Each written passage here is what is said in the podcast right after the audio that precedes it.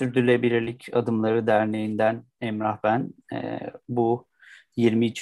Sürdürülebilirlik Gündemi programımız. Yakından takip edenlerin bildiği üzere özellikle sürdürülebilir kalkınma amacı özelinde yaşanan güncel